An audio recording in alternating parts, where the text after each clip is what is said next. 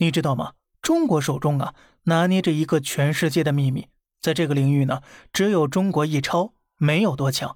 它就是我国真正的王牌——稀土。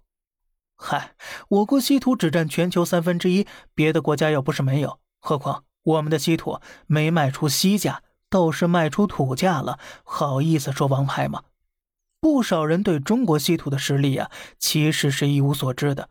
今天呢，我们一起来说一说，在稀土这局棋上，我们看似被美国将军，实际是将计就计，最后大获全胜，主导全球的热血功法。而在了解这段故事之前呢，我们必须要简单讲清楚，为什么稀土是全球的命脉呢？美国《华尔街日报》曾回答过这个问题：稀土啊，是形成强力磁铁的元素，没有稀土，你就要告别航天发展和卫星，全球的炼油系统也会停转；没有稀土，我们将不再有电视屏幕、电脑硬盘、光纤电缆。大到飞机、坦克、核潜艇和工业，小到汽车、手机、玻璃、陶瓷，都必须用到稀土，且没有替代品。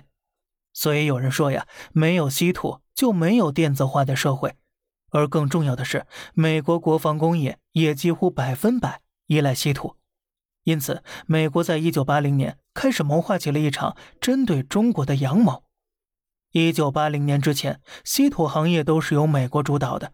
美国加州的芒廷帕斯矿一度供应全球百分之九十的稀土需求，但是从一九八零年开始，美苏争霸激烈，为了确保战争爆发时美军不会缺乏关键的稀土原料，美国将本土稀土开采列为了核武器级别的管制，并转向中国购买，再大量储备，等把中国的稀土耗空后，再高价的出售给中国。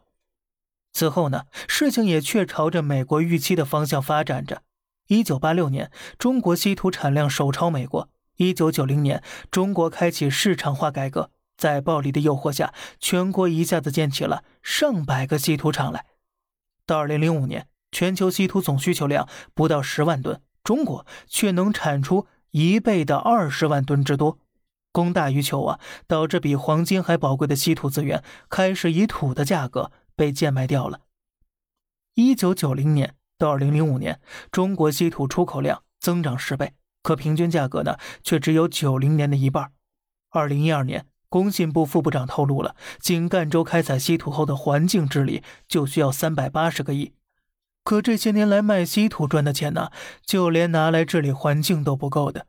也就是说呢，中国既流失了稀土资源，最后一算总账呢，竟然还亏了。那些年呢，日本趁机囤了二十年的储备，也有人说呀是四十年，而我国储量呢却从四千万吨骤减至两千七百万吨了。每每讲起这段历史，无数人捶胸顿足。但大家有没有想过一个问题：稀土是邓小平点名过的产业呀，国家真的会听之任之吗？大国攻伐，怎能没有牺牲呢？正当美国洋洋得意之际，他却不知啊，我们也是在将计就计。各位要知道，稀土其实是十七种元素的总称，如果不能分离，就是一坨普通的土疙瘩。当时啊，我国的稀土之父徐光先院士徐老的回流串集萃取法已是相当成熟了，但是远远称不上一家独大。正如开头所讲的，中国稀土储量虽是世界第一，但也就是全球的三分之一。单靠储量怎么能有霸权呢？想要完成中东有石油、中国有稀土的目标，我们靠的必须是产业技术的双领先。舍不得孩子套不着狼，所以我们才要配合美国演好这场薅中国羊毛的大戏。虽然呢，我们付出了巨大代价，但很快国外的稀土企业在中国的低价冲击下。开始大量倒闭了，国外稀土产业凋零，一片荒芜。那么接下来的棋，中国又是怎么下的呢？我们下期再聊。好了，这里是小胖侃大山，每天早上七点与你分享一些这世上发生的事儿。观点来自网络，咱们下期再见，拜拜。